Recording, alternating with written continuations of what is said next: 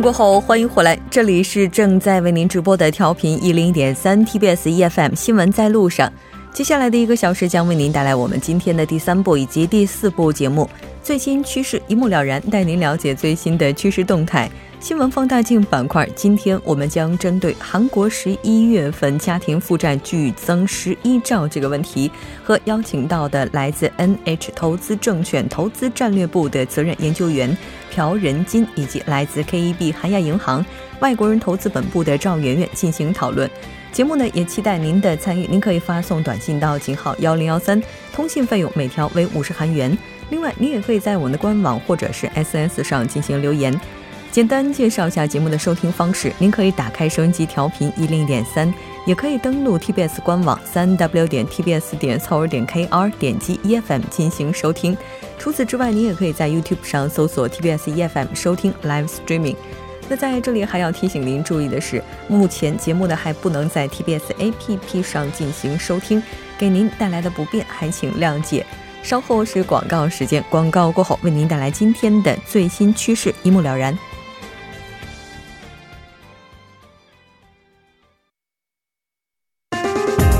以独特的视角发现最新流行动态、最新趋势，一目了然。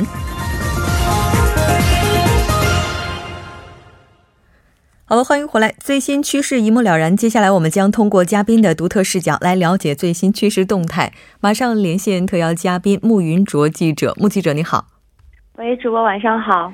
非常高兴和您一起来了解今天的最新趋势。那今天您为我们带来的趋势是什么呢？今天要介绍的主题是韩国的跟风现象。嗯，大家肯定都注意到了，韩国大街小巷，不管是初高中学生啊，还是一些年轻的职场人，特别是女性，她们的打扮实际都大同小异，缺乏一些鲜明的这个个性和特点。那什么东西只要火起来了，适不适合自己都是次要的。首先，我一定要跟上这个潮流，先买了它，拥有它。那就表明至少我没有落伍，而且有一部分人还会以拥有最流行的这个产品感到一种啊比较微妙的自豪感吧。所以说，跟风现象好像在现在的韩国社会还是尤为明显的。其实说到这个跟风现象，就突然想起来，在今年冬天的爆款，也就是平常冬奥会的这个羽绒服哈。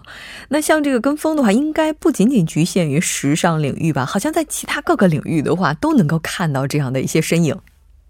对，服饰呃，服装饰品，然后食物呀，或者是休闲娱乐项目，甚至是旅行目的地什么的，我觉得人们生活的方方面面都能发现这种跟风现象。就比如说，呃，刚才主播提到的平昌冬奥会长款羽绒服，这个好像是目前最火的了。有人说穿上它，好像是一只行走的企鹅和菜 包饭。还有人说，像是走在路上的某品牌轮胎，但是 即使是这样自嘲吧，人们呢还是会为了买上一件随大溜的这款羽绒服，大冷天的彻夜排队。嗯，那除了这个服装以外，吃的东西也是，什么餐厅在 SNS 上火了，人们就一定会为了拍个照片，尝一尝那个味道，或者是多一个和身边人聊天的共同话题，去光顾那家店。再说到休闲娱乐项目的话，前一段时间的那个夹娃娃机，想必大家也都比较了解。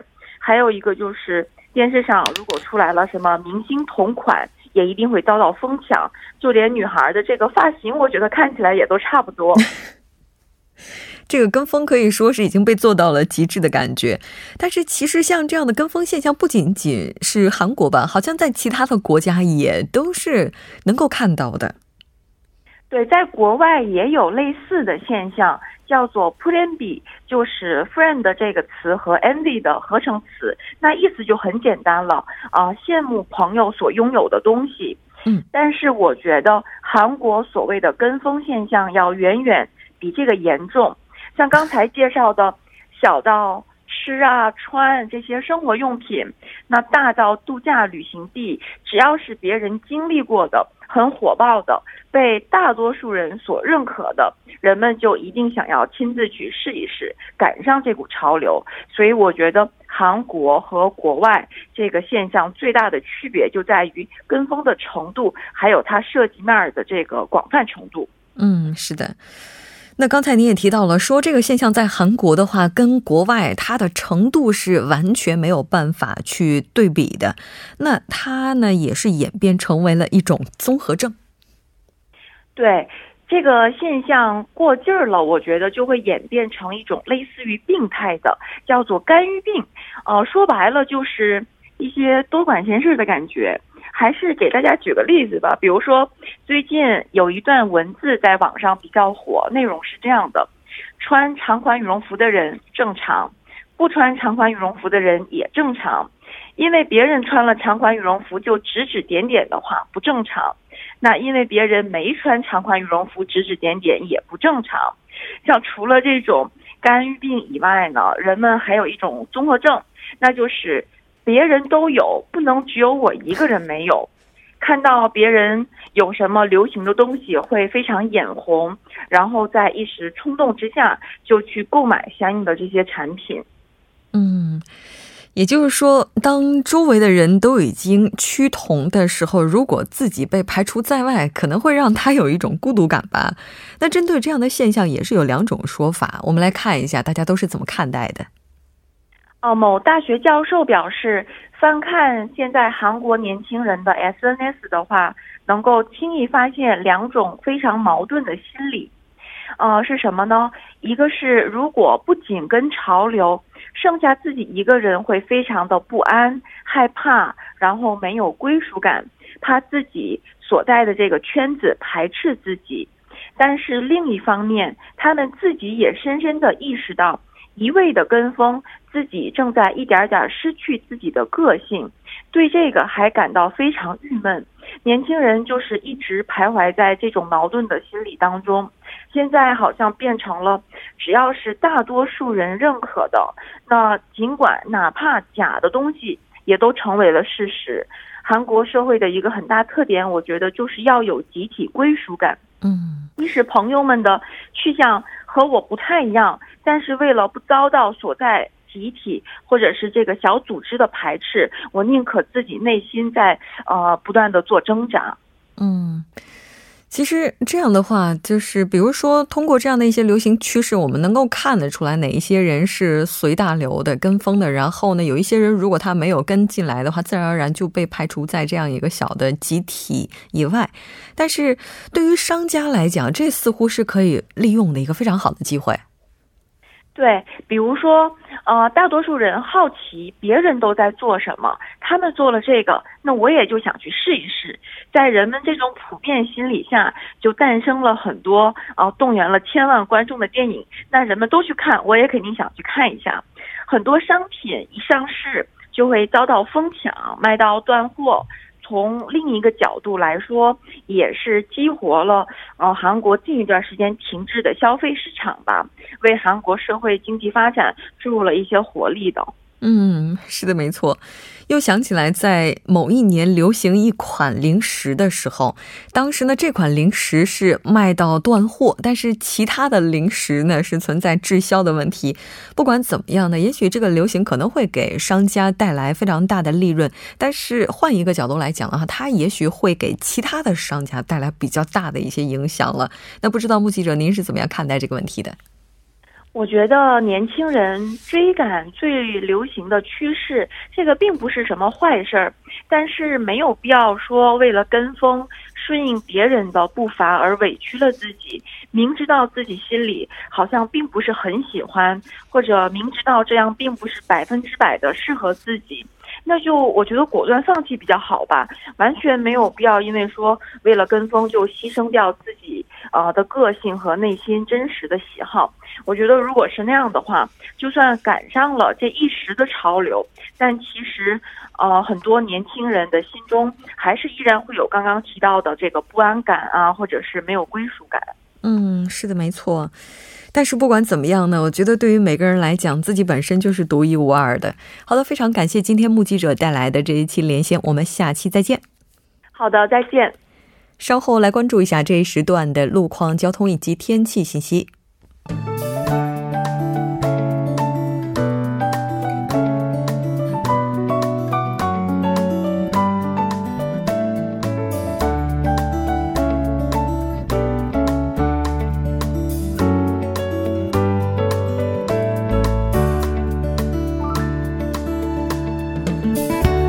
晚间七点十二分，依然是由程琛为大家带来这一时段的路况及天气信息。我们先来跟进一下目前发生在路面上的交通事故。在首尔外环高速公路日山方向长水交叉口至松内交叉口，之前在这一路段一车道上发生的车辆追尾事故呢，已经得到及时的处理，路面恢复正常。目前，奥林匹克大路金浦方向铜雀大桥至汉江大桥这一路段的一车道上呢，我们刚刚收到了追尾事故的消息，还望后续车辆参考相应路段小心驾驶。下一则路况来自内部循环路城山方向沙呃城东至沙金这一路段，之前在三车道上发生的车辆追尾事故呢，已经得到及时的处理，您可以正常通行。好的，我们来关注一下天气，明天傍晚开始呢，中部及。全北地区预计会有降雪，近来韩国的大部分地区呢降水量偏少，相信本次降雪呢将会缓和干燥的空气现象。首尔市未来二十四小时的天气预报是这样的：今天夜间至明天凌晨多云转晴，最低气温零下七度；明天白天阴转阵雪，最高气温三度。好的，以上就是这一时段的天气与路况信息，我们稍后再见。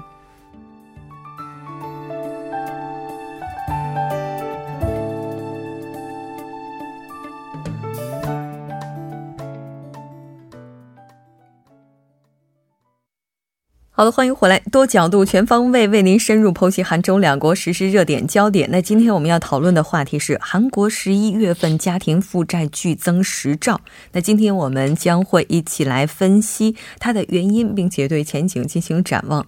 当然，节目也期待您的参与，您可以发送手机短信到井号幺零幺三，通信费用每条为五十韩元。另外，您也可以在 YouTube 上搜索 TBS EFM，在收听 Live Streaming 的同时点击对话窗参与互动。那今天做客直播间的两位嘉宾，一位是来自 NH 投资证券投资战略部的责任研究员朴仁金。那朴研究员你好，哎，你好，大家好，嗯，非常高兴今天和您一起来讨论今天的话题，我们也是好久不见了。然后刚才也发现您上一次的这个脚伤也是完全恢复了。在这里也是对您表示祝贺。那另外一位是来自 KEB 韩亚银行的外国人投资本部科长赵媛媛，赵科长你好啊，你好主持人啊，各位观众大家好，听众朋友听众啊，每次都会说。我们下次直接来可视的话，那时候就可以观众朋友了，就很期待。那韩国十一月份家庭负债也是剧增了十兆啊！我觉得看到这个数据的时候，很多人可能都会倒抽一口冷气，然后顺便想想自己为这个数字做了多少的贡献。那到底为什么会出现这样的现象？与此同时呢，韩国还在不断的提高利率，那这可能会给负债中的家庭带来哪些影响？咱们今天就来讨论一下。首先呢，先来看一下具体的这个韩国家庭负债的规模，它到底达到多少？啊，根据十一月最新发布的数据来看呢，从银行方面的家庭贷款余额大概是七百六十二兆七千亿韩币左右。嗯，然后如果算上二级金融机构等等，共有一千四百兆左右吧，可能是这样大的规模。一千四百兆，是的，嗯。就是说，刚才我们说的这个数据的话，它还是比较片面的。也就是说，加上所有的这些，要比这个数字高得多哦。因为它是哦，增加的部分是那些，但是如果加上什么二级金融机构或者是更低级的话，嗯，就是数据就更大了。对，还有一些比如说高利贷公司这样的数据，不一定会在金融统计上会有一个明确的数据。也就是说，如果我们再加一加灰色地带的话，可能这个数据今天就没法看了。对我突然一下子觉得这个前景 到底该怎么样去破局哈？那这个滞纳的情况怎么样呢？哦，是十月韩国银行发布的数据来看的话，家庭贷款的滞纳率由九月的百分之零点二五，现在上升到了大概百分之零点二七左右。嗯嗯。也就是说，这个数据还是在不断的往上上。我们今天也了解到，像美联储的话，它又往上提高了这个基准利率的基点哈。其实这个情况的话，未来可能给韩国带来的影响也是非常大的。那我们了解到，还有一种叫做高负债家庭的说法，它的意思是不是指这个家庭它的负债率要高出平均值很多？是这意思吗？简单从字面上理解的时候，应该是这样的。但其实准确的概念呢，这个是就是高。金融负债家庭，就是金融的负债远远高于目前家庭持有的金融资产，而且这还有一个附加条件，这两个是必备的，就是要需要偿还的贷款的本金和利息的金额，嗯，大就是大于可支配收入家庭可支配收入的百分之四十这个比率，这两个条件同时具备的时候，目前就会定义为啊高金融负债家庭来看，嗯。嗯，我们说的这个金融资产，就是比如说像自己的存款啦，啊，我买的保险、金融类的啊，债券或者我持有的股票这种金融类的呃的设计的这个资产，比如说我有房子，这个不属于金融资产。嗯，就是这个金融资产它的负债，就因为它产生的负债。负债对，比如说，但是金融资产，比如说我欠了银行的，我申请了房贷，嗯，那么这个属于金融负债的，你欠了银行的钱。啊，嗯，但是房地产呢都。不会被计入金融资产。啊，嗯，对对，所以就是，所以比如说，我们每个月，我的每个月，我们家庭的收入是可支配收入，比如说我有税前五百万韩币的收入，嗯，扣除一切，比如说公公课金呐，什么我要交的保险之外，我的可支配收入可能一个月四百万韩币，嗯，那么我每个月，比如说我有银行大概有四个亿或者五亿的。这种负债的话，每个月偿还的贷款超过一百六十万的话，那么我就属于一个高负债的一个家庭。超过一百六十万的话，也就意味着说，实际可支配收入基本上达到一半的情况。对，就超过一半了。嗯，所以就是构造已经出现了危险的迹象了。嗯，而且根据我们了解，像这种高负债家庭的数量也是在不断增加的。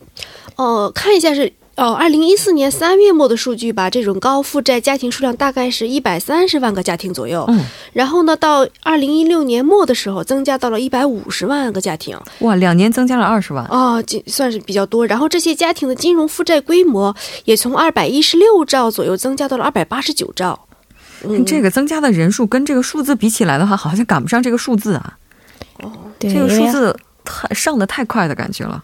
对，增加的可能就是，其实主要的这个就是说那个负债、房贷的问题是最大的。因为韩国的这几年，我们在韩国也能感受到，韩国你看首尔周边或者首尔市的整个的这个房价真的是节节攀升，嗯，越打压越往上走，嗯，然后每次都会出台一个史上最严的控限限购令等等，对但似乎好像都是那一会儿管用，过了那会儿没啥用，人们该买还是要买。哎，这个是不是也跟之前这利率太低有关系啊？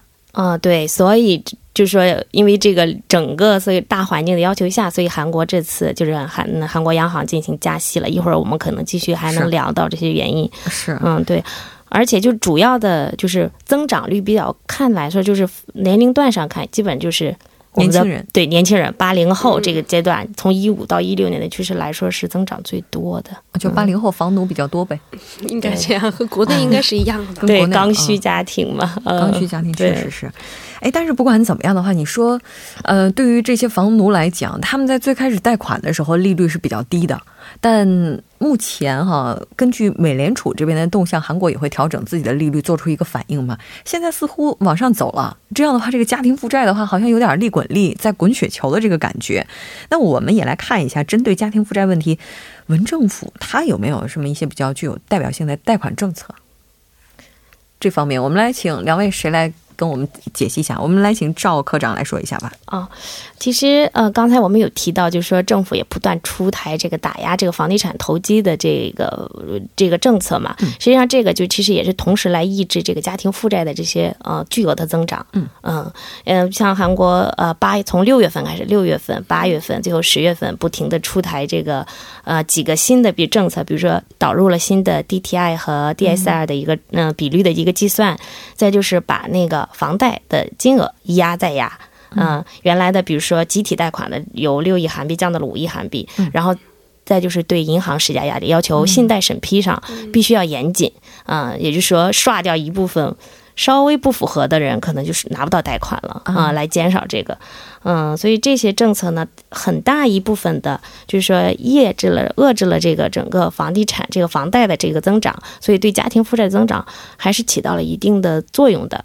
当然，刚刚才主持人说了，其实作用还是比较微小的，该买的时候还是 该买的人还得再买。对，这个我觉得像赵科长的话是在银行工作，应该对这个感受也是比较切身的吧。呃，对，呃，虽然个人业务做的不多，但是听就是周边的同事讨论的时候还是比较多的。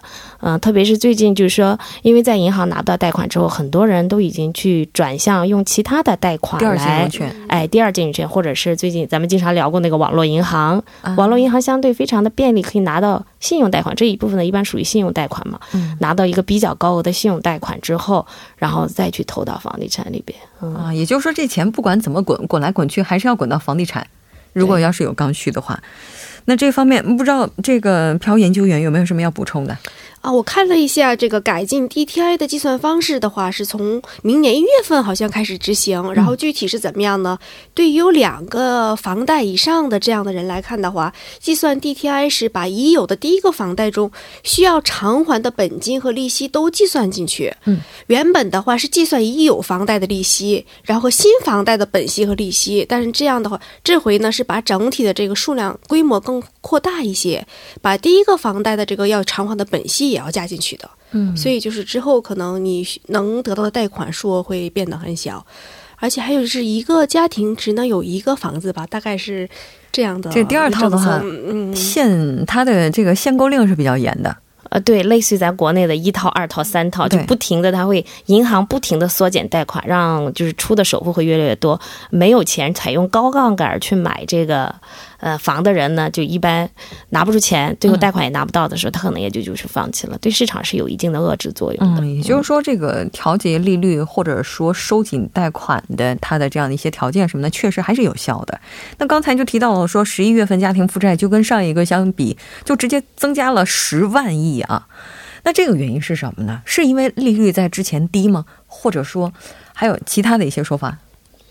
啊，首先就是我们注意到十一月家庭负债中的其他负债余额比上个月增加了三兆七千亿左右。嗯，然后这部分呢，就是规模总体是一百九十四兆左右。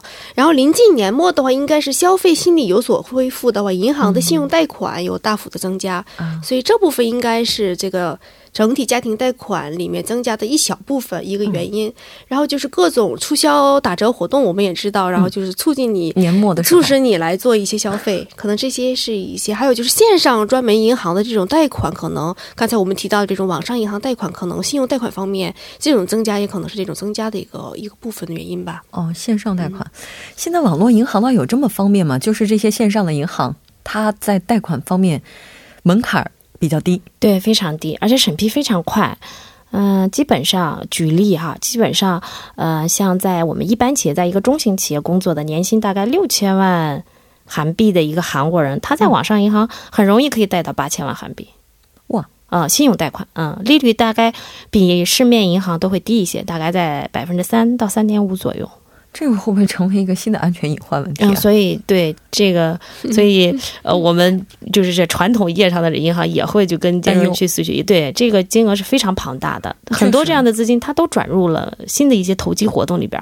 比如最近的可能比特币啊这种嗯比较火热的交易中，今天这个比特币交易网不都说因为太热了，直接就系统就死机了的感觉吗？啊，对，然后 嗯，这个这个确实是挺吓人的一件事情。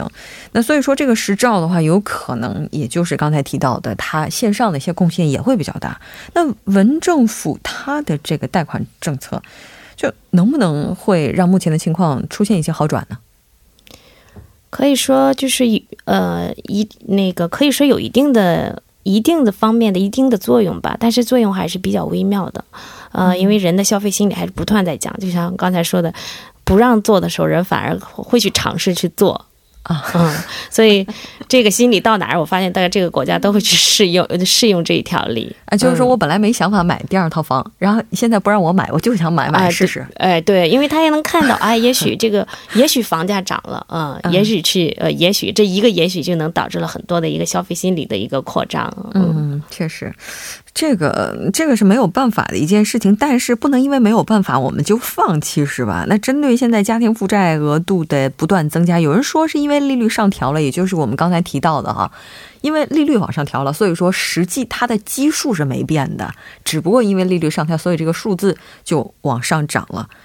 赵研究员，您会这么想？不，朴研究员，您会这么想吗？我觉得利率上调的影响应该没有那么大吧，因为根据这个韩国央行的测算来看，我们也看到，家庭贷款利息上调百分之一个点的话，其实总负债本息偿还比率，就刚才我们说的 DSR 上升的才是百分之一点五个点。嗯。嗯，所以就是这次就是因为十一月的时候，韩国央行也是上调了百分之零点二五个点的利利息。那总体上对家庭和企业的负债负担其实应该没有那么大吧？嗯，就是上调二十五个基点的话，基点对的，就没什么问题的。应该是他们可以承受的，因为它整体上经济也在好转，然后这个收入也在，其实，在一定程度上升，肯定是有负面影响，但是不会是说家庭负债增长这方面的一个挺大的一块儿，应该不是这个主要原因。不是，他要是上调零点二五的话，那想想看啊，对于一般的家庭负债来讲的话，也就意味着他的贷款利率也会基本上上调这样一个幅度。那这个如果要买套房，贷款要是有个三四亿、四五亿的话，也是够受的。对对对，但是。影响就是朴研究员刚才也说过，但是这个基数就是这一个小幅度的利率，对于目前来说的这么就是承受能力来说还是可以的。对于普通的这个负债家庭，就有负债的这个家庭，因为网呃就是韩国网站也也做了一个简单的计算，嗯嗯，比如说我我自己有一套房，年薪在五千万韩币，大概有刚才说三三亿左右吧。呃，如果利率，因为银行利率不会按照央行指导的说，你调零点五，我就调零点五，它一般会调的多一些。咱们休息一下，休息过后继续跟大家来算这笔账。哦，OK。